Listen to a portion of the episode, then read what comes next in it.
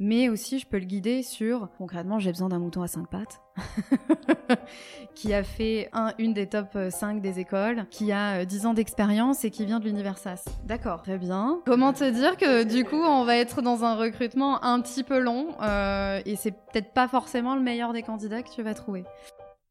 Bonjour et bienvenue dans ce nouvel épisode du podcast Embauche-moi. Je m'appelle Enguerrand Best et j'ai décidé de créer ce podcast pour que les étudiants puissent mieux comprendre ce qu'il se passe dans la tête des acteurs du recrutement. Un seul objectif, donner aux étudiants les moyens de leurs ambitions. Pour ce faire, il s'agit de démystifier le recrutement et de permettre aux étudiants de s'armer face aux recruteurs. Un avis?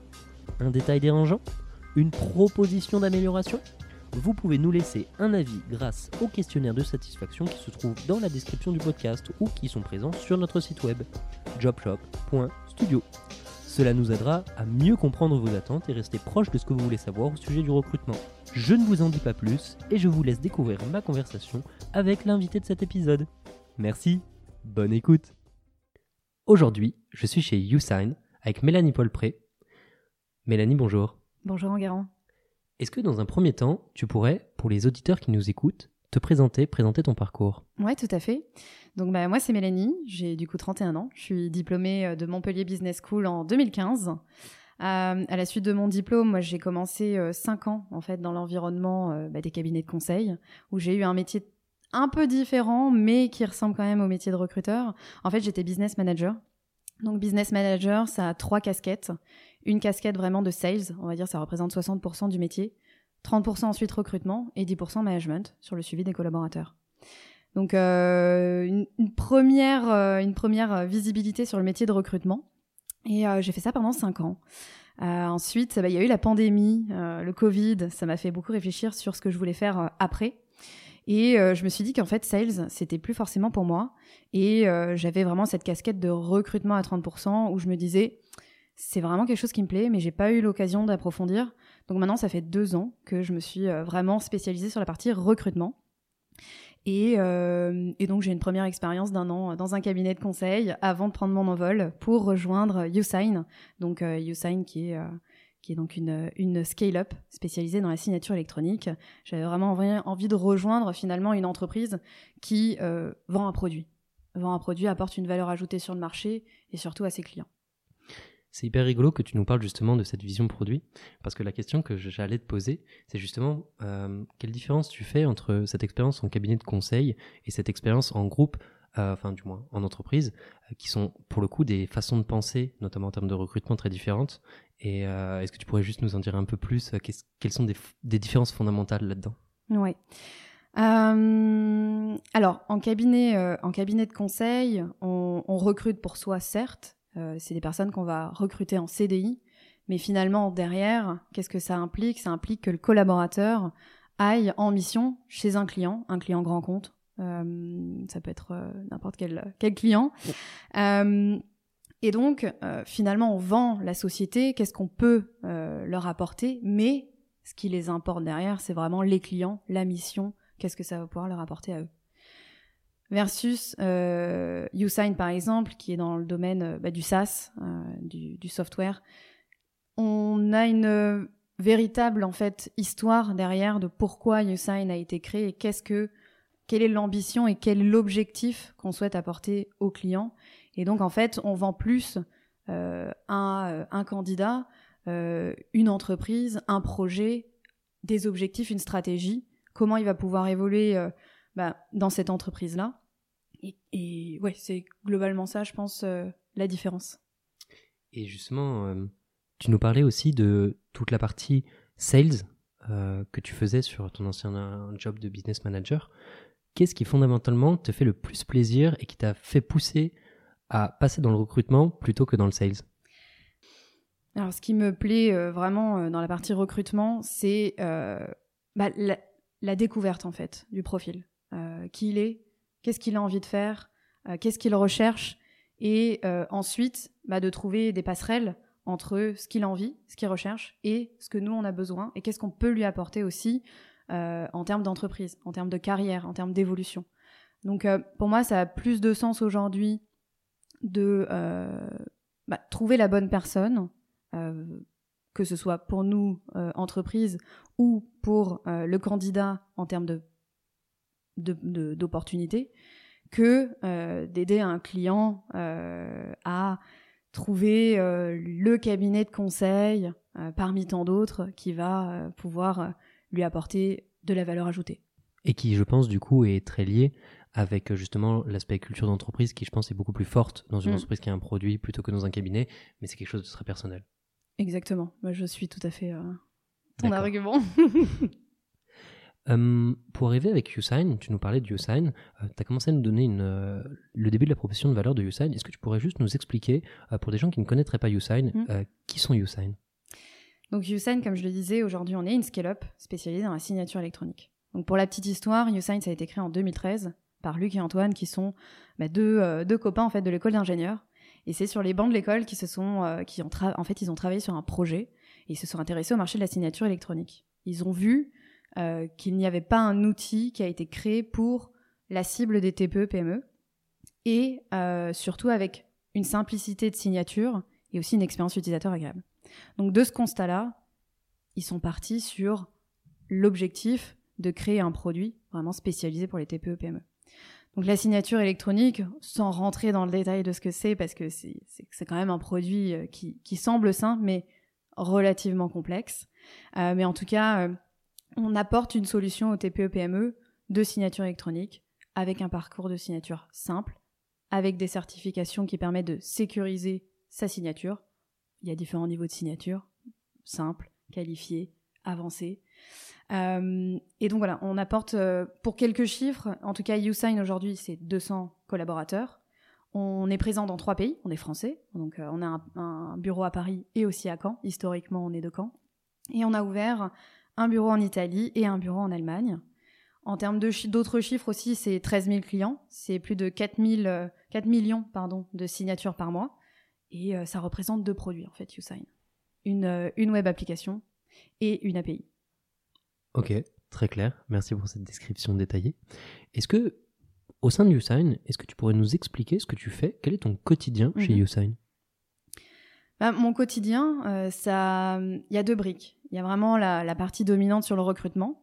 Donc, euh, je vais m'occuper vraiment du recrutement de A à Z. Donc, c'est-à-dire du, descriptif de poste, en fait, de quel est le besoin auprès du hiring manager, quelle euh, stratégie de sourcing on va utiliser, rédiger la fiche de poste, mais ça on le fait, ça dépend, mais on peut le faire effectivement conjointement avec le hiring manager. De sourcer, de faire les entretiens, de cadrer le processus de recrutement des entretiens et de s'assurer jusqu'à l'offre et s'assurer globalement que nos candidats ont une très bonne expérience candidat ou utilisateur. C'est pareil. C'est pareil. merci pour ce, pour ce cours descriptif de ton quotidien. Aujourd'hui, on est là pour un peu disséquer l'amont du recrutement, c'est-à-dire la face cachée du recrutement de ce qui n'est pas euh, visible par le candidat. Parce qu'il se passe plein de choses euh, là-dedans. Souvent, on se dit, le recrutement vient directement avec une offre d'emploi.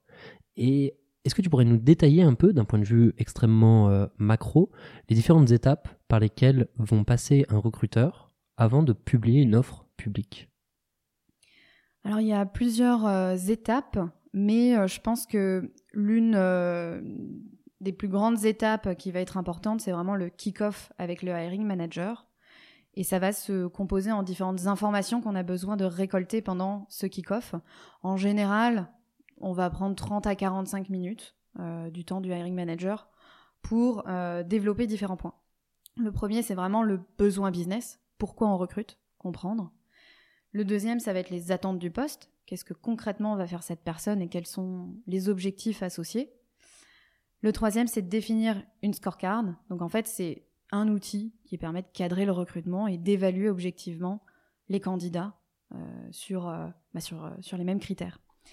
Et un des derniers points, c'est aussi d'établir le processus de recrutement. Qui, qui, va rencontrer ce candidat-là ou ces candidats-là en, général, sur cette étape-là, chez YouSign, il y, en, il y en a quatre. La première, c'est de rencontrer euh, ben, moi ou, euh, ou, mon collègue Pierre pour un premier échange de 30-45 minutes. Ensuite, c'est de rencontrer le hiring manager. Ensuite, c'est de faire un business case pour bah voilà, évaluer un petit peu les compétences. Et un dernier échange qui est en général avec notre CEO. Après, ça peut varier selon les postes, mais généralement c'est ça. Ok. Très clair. Est-ce que on peut revenir un peu sur chacune des étapes de façon un peu plus détaillée?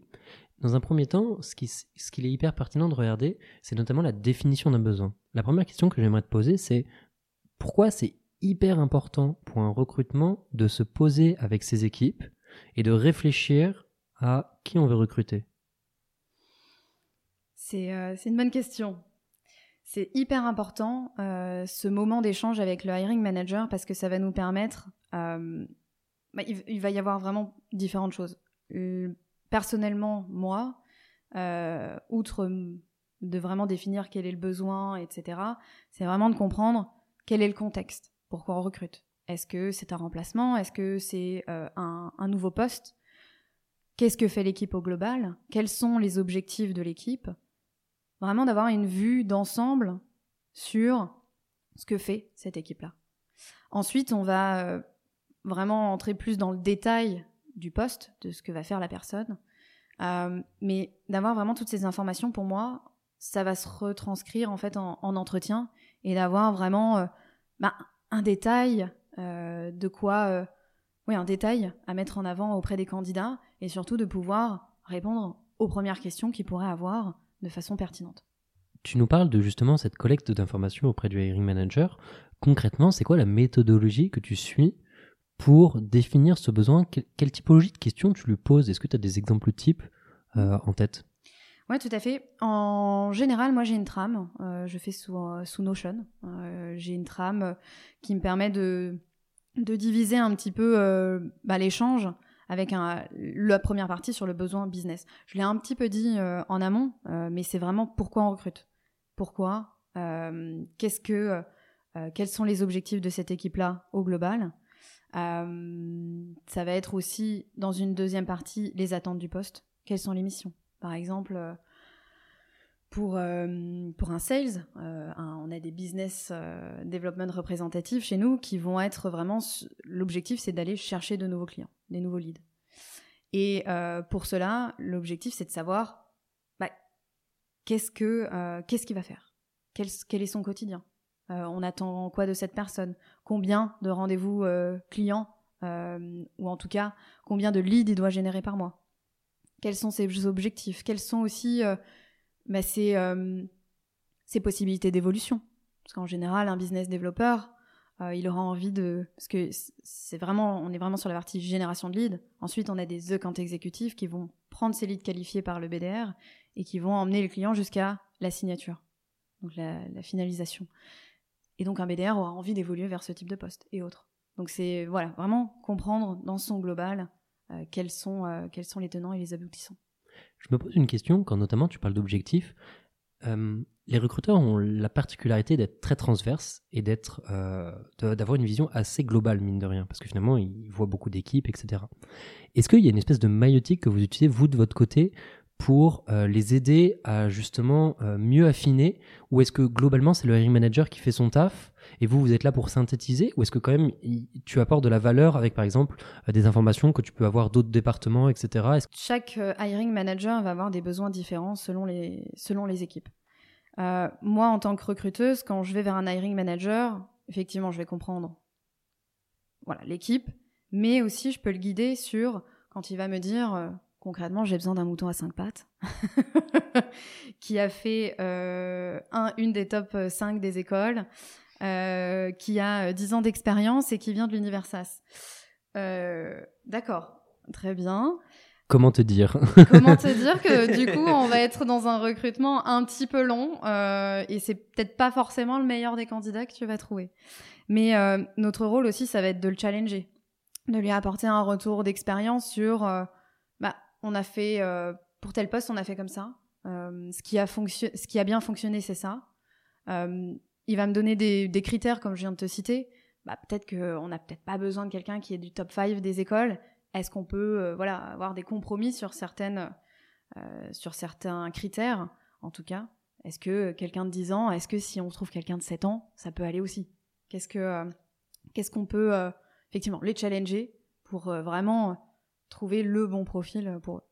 Et là, finalement, si, si, je lis entre les lignes, toi, tu apportes aussi de la visibilité marché, de se dire, ce profil-là est particulièrement rare. Est-ce que on peut faire des compromis sur telle ou telle caractéristique pour mieux s'adapter à ce qui est euh, sur le marché? Exactement. On est, euh, on le sait tous, on est euh, en ce moment, c'est un peu la pénurie des talents.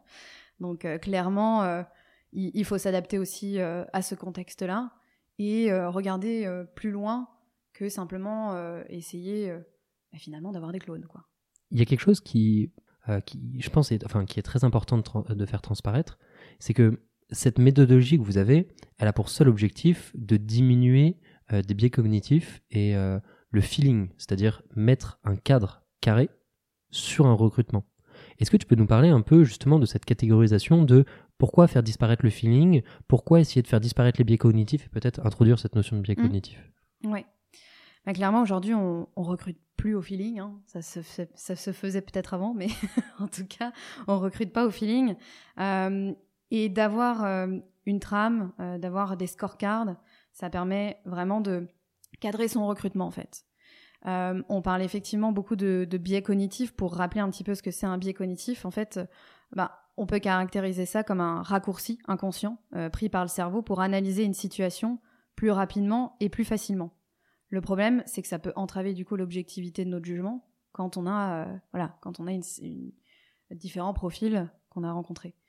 Euh, pour donner quelques exemples de, biais euh, qu'on peut avoir, c'est par exemple les biais d'appartenance. On va plutôt choisir les personnes qui nous ressemblent, qui ont fait la même école ou, qui ont la même passion. Je sais pas les jeux vidéo.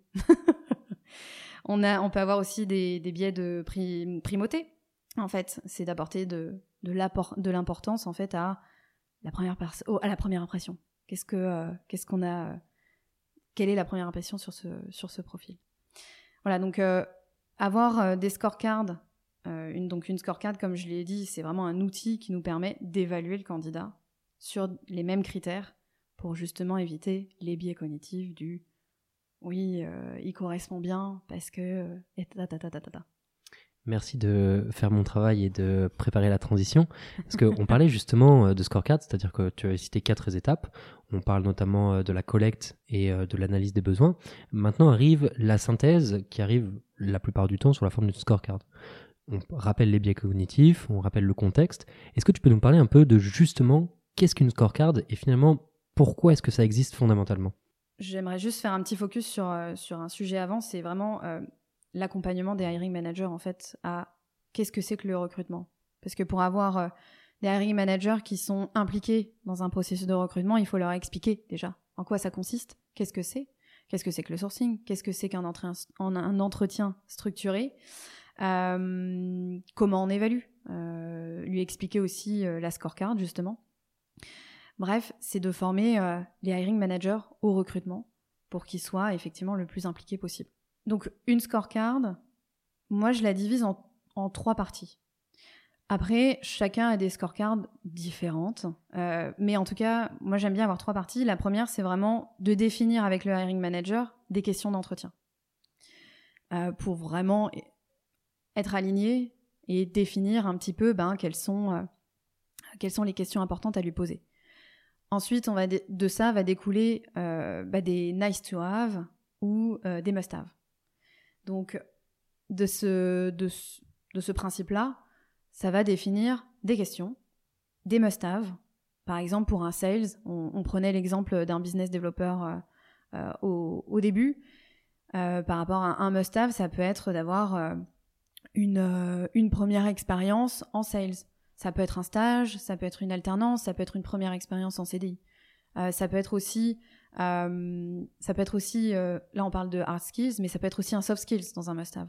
Quelqu'un qui a une bonne aisance à l'oral, quelqu'un qui euh, sache écouter, qui est curieux. Ça c'est un petit peu ce qui va définir du coup les must-have. Donc un mix entre hard et soft skills. Et ensuite on a les nice to have qui vont être bon ben un, un business développeur potentiellement il a utilisé ou pas un CRM, Salesforce, HubSpot, autre. Euh, ou alors il était peut-être euh, encore sous Excel. Mais, euh, mais en tout cas, c'est, c'est peut-être un, un, nice to have. C'est peut-être pas obligatoire que cette personne ait utilisé Salesforce, par exemple, un CRM. Voilà. Ensuite, la scorecard, à la fin, finalement, ça fait bah, un scoring, une note. on peut la faire sous forme bah, de notation pure, sur 5, sur 10, ou plus simplement avec, par exemple, un strong yes, yes, no, strong no, qui vont permettre bah, d'identifier un petit peu, de positionner les différents candidats qu'on a, qu'on a rencontrés. Il y a juste une chose sur laquelle j'ai énormément de questions là-dessus. La première, c'est, avant d'approfondir euh, les autres questions qui sont peut-être un peu plus techniques sur les scorecards et détaillées, c'est quoi le lien qui existe fondamental entre une scorecard et les offres d'emploi? Eh bien, tout toute cette discussion avec le hiring manager sur son contexte, les missions, les objectifs, la scorecard associée, en fait, toute cette discussion va émaner la scorecard. Euh, du coup, le, lien entre la scorecard et la fiche de poste. Tout ce qu'on a effectivement évoqué en amont sur le contexte, les missions, euh, les nice to have, les must have, ça va permettre en fait d'écrire après, bah, de façon naturelle, euh, la, fiche de poste. Soit elle peut être faite entièrement par le hiring manager, soit par nous, ou un mix des deux, en apportant chacun notre expertise. Et chez vous, chez YouSign? Ça dépend. ok. Ça dépend des équipes, j'imagine Ça dépend des équipes, ça dépend euh, bah, de la bande passante en fait de chacun. Euh, si on voit que le hiring manager, voilà, il est, il est, il est assez occupé, on peut, on, peut, on peut aussi le faire, clairement. Ok. Et euh, ça veut dire que, si je résume bien, une offre d'emploi, c'est la synthèse de tout ce qu'on a fait avant. Oui. Donc ça veut dire que l'offre d'emploi, c'est d'autant plus important de la lire, de la comprendre et de se dire comment est-ce que euh, moi, en tant que candidat, je vais être évalué. En fait, dans la, dans la fiche de poste, tu vas avoir un descriptif de mission euh, avec ensuite ben, aussi ce qu'on attend en termes de, de, profil. Bon, année d'expérience, j'aime pas trop, mais en tout cas de ce qu'on attend, de ce qu'on recherche dans un profil. Donc effectivement, il va y avoir pas mal de mots-clés dans la fiche de poste qui vont permettre au candidat de construire son discours pour mettre en avant les expériences et les éléments importants de son profil par rapport au poste à pourvoir. Hum, question qui, je pense, intéressera beaucoup les étudiants. Quelle est la marge de manœuvre entre une offre d'emploi et, euh, les, on va dire, les libertés qu'on peut prendre sur euh, certaines compétences? C'est-à-dire, euh, il me manque quelques petites choses dans l'offre d'emploi. à quel point est-ce que j'ai la marge de manœuvre là-dessus?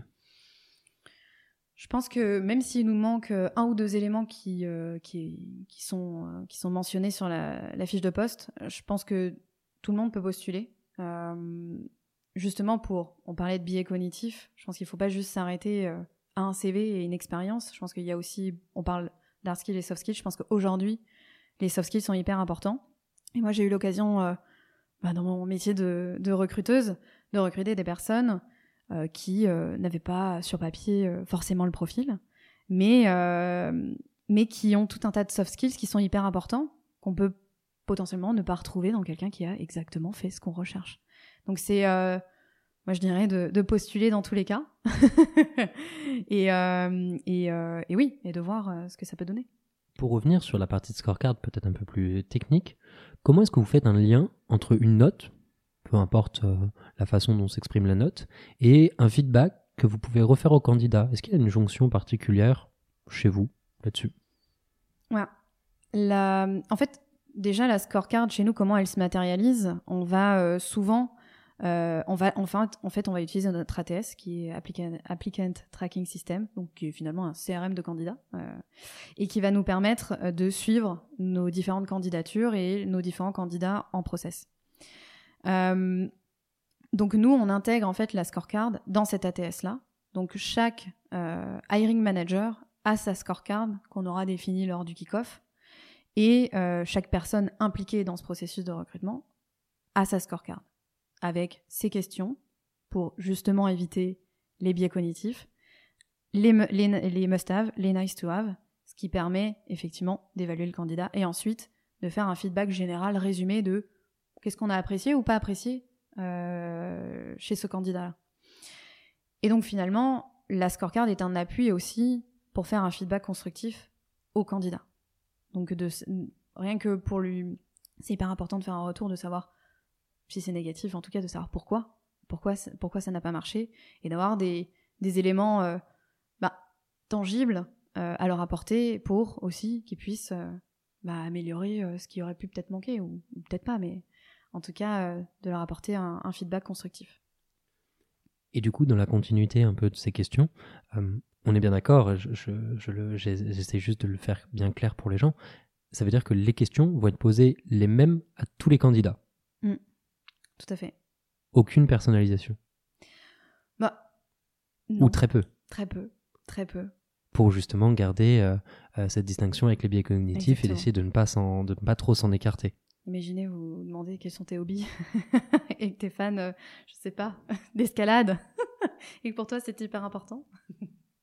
non, c'est c'est hyper important d'avoir les mêmes questions. Après, après ça reste une, une conversation ouverte, hein, mais permet d'éviter justement de dire ah ben je l'ai pas senti ou ah j'ai plutôt préféré un autre que lui. ça permet vraiment d'avoir des choses constructives. Ouais, bien sûr.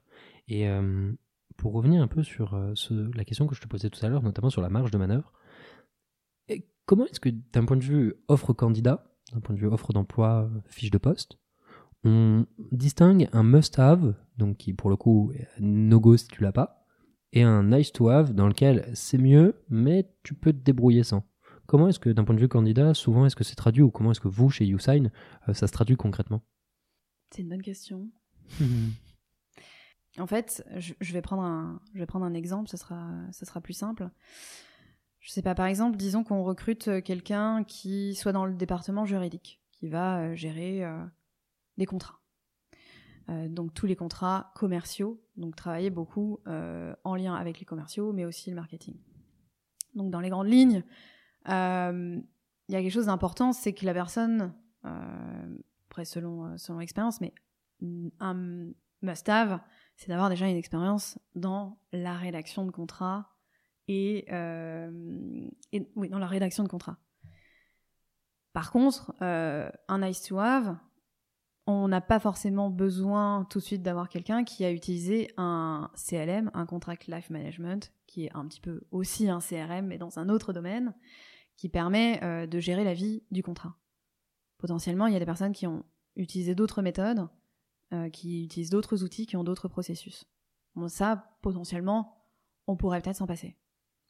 Quelqu'un qui a effectivement 5 ans d'expérience, est-ce que c'est pertinent de le mettre en, en must-have ça dépend du contexte.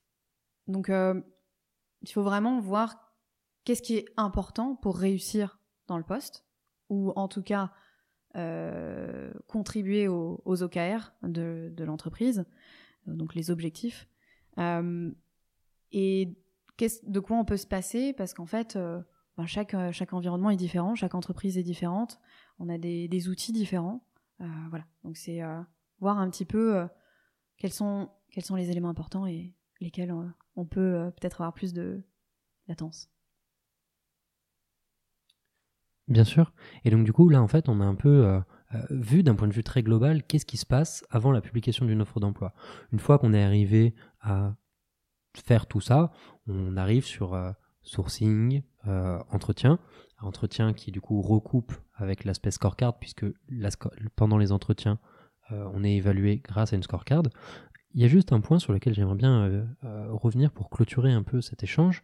C'est comment ça se passe ta relation avec ta hiring manager? Comment est-ce que toi tu la sens au quotidien? Comment tu la vis? Alors c'est euh, différent selon, enfin dans toutes mes expériences, j'ai eu des hiring managers différents. Il y a les hiring managers qui sont très impliqués et ceux qui sont moins impliqués et qui du coup bah, ça crée un petit peu des difficultés quand on a des, des hiring managers qui ont peut-être pas de temps euh, qui, euh, qui vont effectivement dire euh, bon bah j'ai besoin d'un mouton à cinq pattes qui sache faire ça et ça et ça, ou qui ne prennent pas le temps de détailler. donc, en tout cas, la relation avec le hiring manager, c'est fait de différentes choses. C'est de l'expertise que, en tant que recruteur ou recruteuse, on apporte au hiring manager. Il y a aussi de la, de la, enfin, de la, confiance aussi, de la communication, beaucoup de communication. Et euh, bah, finalement, c'est ce que j'aime bien aussi, c'est d'être un business partner en fait des hiring managers. Est-ce qu'on va concrètement euh, bah, avoir un impact sur leur business euh, Aujourd'hui, euh, en tant que sales, dans le département sales, je suis manager d'un département sales. Moi, j'ai un objectif, c'est d'atteindre X millions de chiffres d'affaires. Et pour ça, aujourd'hui, avec la capacité que j'ai aujourd'hui, j'ai pas assez de personnes. Donc, j'ai besoin de recruter pour atteindre mes objectifs. Donc, c'est un peu un win-win. C'est plus on est impliqué, plus le processus va se passer de façon ben, simple, smooth. et, euh, on a plus de chances, effectivement, euh, euh, d'avoir bah, du détail, de vraiment comprendre l'environnement pour le mettre en avant. Quels, quels vont être aussi les éléments bah, différenciants qu'on va pouvoir mettre en, avant lors des recrutements pour aussi bah, être attractif. Et justement, c'est une question qui est hyper sous-jacente. Comment est-ce que tu gères quelqu'un qui n'est pas impliqué? Comment tu gères un hiring manager qui n'est pas impliqué dans ce processus-là? Eh ben, c'est beaucoup de pédagogie. c'est euh, on essaye effectivement euh, bah, d'expliquer pourquoi on fait ça. Pourquoi c'est important de prendre du temps ensemble? Parce que finalement, c'est 30-45 minutes. Euh, on, définit le besoin. Et ensuite, nous, derrière, on va se mettre en marche et, et, trouver les bons, bons candidats pour, pour notre hiring manager. Moi, ce que j'aime bien aussi faire pour l'impliquer, c'est une fois qu'on a commencé le sourcing, donc chercher les candidats, c'est de lui montrer quelques CV et dire qu'est-ce que t'en penses? Oui, non Pourquoi? Et ça me permet aussi d'affiner ma recherche. Ok, très clair. D'un point de vue général, ça se passe plutôt bien du coup. De manière générale, ça se passe quand même plutôt bien. J'ai eu rarement des, hiring managers. En général, c'est un manque de, manque de temps. Euh, ils n'arrivent pas à trouver le temps, mais on leur explique quels sont les bénéfices aussi, que ce soit pour lui, pour nous, pour le candidat. C'est vraiment, euh, voilà, quels sont, quels sont les avantages et quels sont euh, quel est l'intérêt d'être impliqué dès le départ pour justement ne pas se tromper sur la personne qu'on va recruter ou en tout cas de, devoir redéfinir le besoin à un moment donné parce qu'on l'a pas assez bien défini. Ok, très clair. Eh bien, en tout cas, Mélanie, on arrive un peu sur euh, euh, la fin de ce podcast. ça fait un peu plus d'une trentaine de minutes qu'on discute ensemble. Et j'aimerais bien arriver sur les questions de fin. donc, mes questions rituelles, j'en ai quatre. La première, c'est est-ce que tu pourrais nous parler d'une anecdote de recrutement que tu as? Oui, euh, j'en ai une, j'en ai une marrante, on va dire une marrante. Euh, donc, euh, bah, je suis beaucoup sur LinkedIn et je recrute beaucoup de, enfin, je contacte pardon beaucoup de, personnes. Et évidemment, on se prend beaucoup de refus, mais ce refus-là a été quand même assez drôle. Du coup, j'envoie mon message personnalisé avec plein de bonne volonté, et là, on me répond avec un lien YouTube je clique, et là, c'est un gros non qui sort de mes haut-parleurs. Atypique.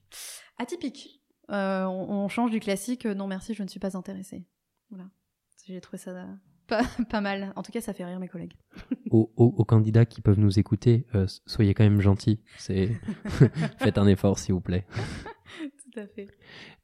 Dans un second temps, ce dont j'aimerais bien que tu nous parles, c'est qu'est-ce que ça coûte fondamentalement de mal recruter ou de se tromper sur un recrutement? D'un point de vue quantitatif ou qualitatif, je te laisse euh, choisir.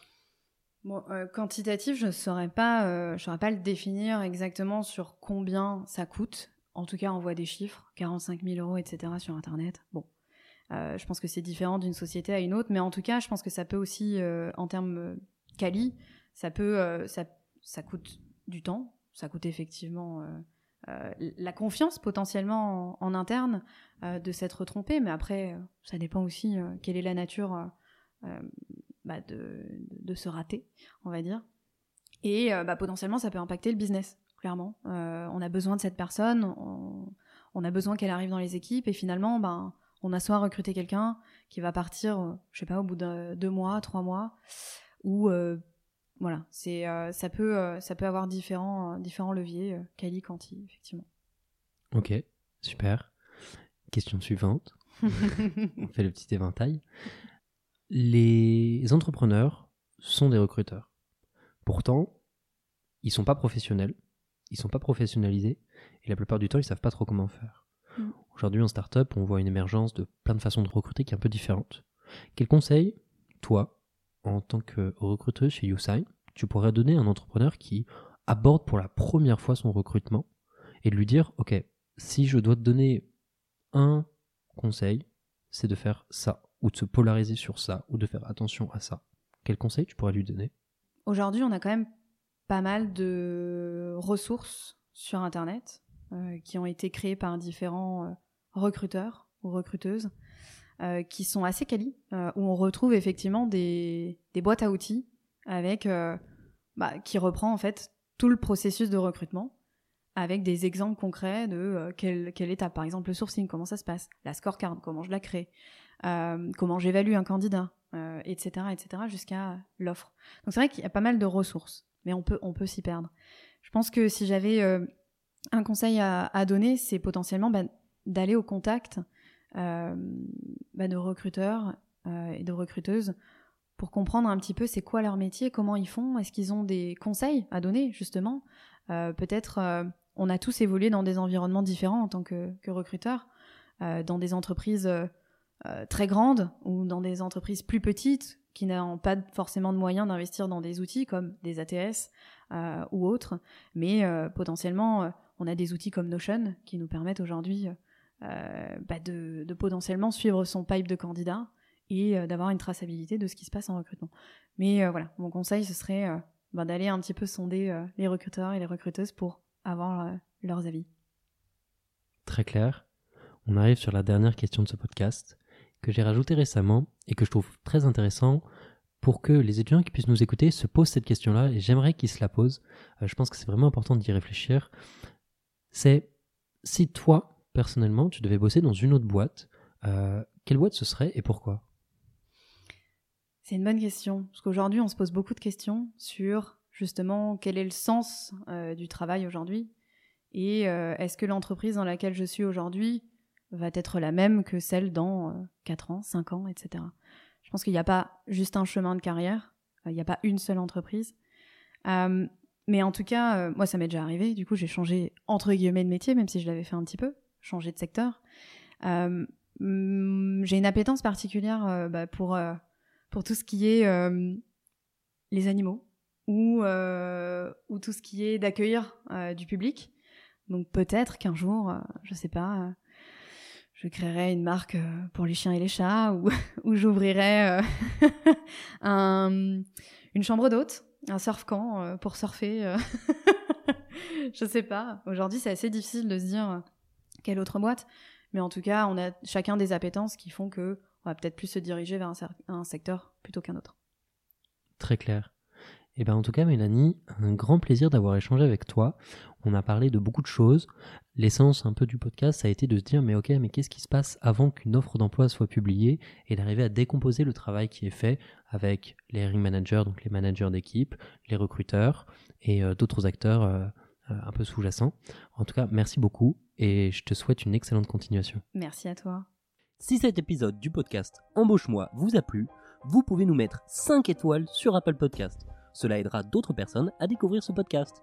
Cela nous aiderait particulièrement que vous laissiez un avis grâce au questionnaire de satisfaction présent sur notre site web jobshop.studio ou ce qui se trouve dans la description du podcast.